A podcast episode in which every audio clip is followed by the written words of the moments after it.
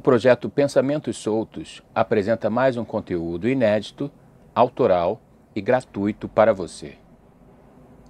Episódio de hoje: Compliance. Um a um, os funcionários foram sendo chamados à sala de reunião. O critério das demissões havia sido matemático.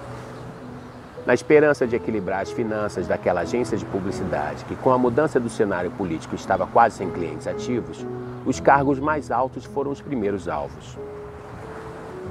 A entrada no segmento de contas públicas pareceu há 10 anos uma boa decisão, muito antes do governador e seus asseclas serem denunciados por corrupção ativa. A quantidade de funcionários neste período de ouro mais do que triplicou. Agora, a agência precisava livrar-se rapidamente de todo aquele contingente extra.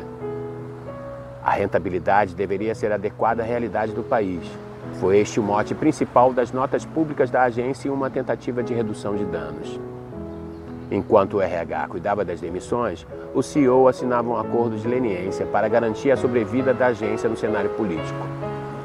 No paralelo, um compliance seria implementado para passar ao mercado a percepção de que algo estava sendo feito para garantir que aqueles escândalos não mais se repetissem no futuro. Mas ninguém, em sã consciência, poderia garantir isso. A corrupção no Brasil é endêmica, afirmava a Auditoria Internacional, contratada pela holding para avaliar a viabilidade econômica de sua filial brasileira.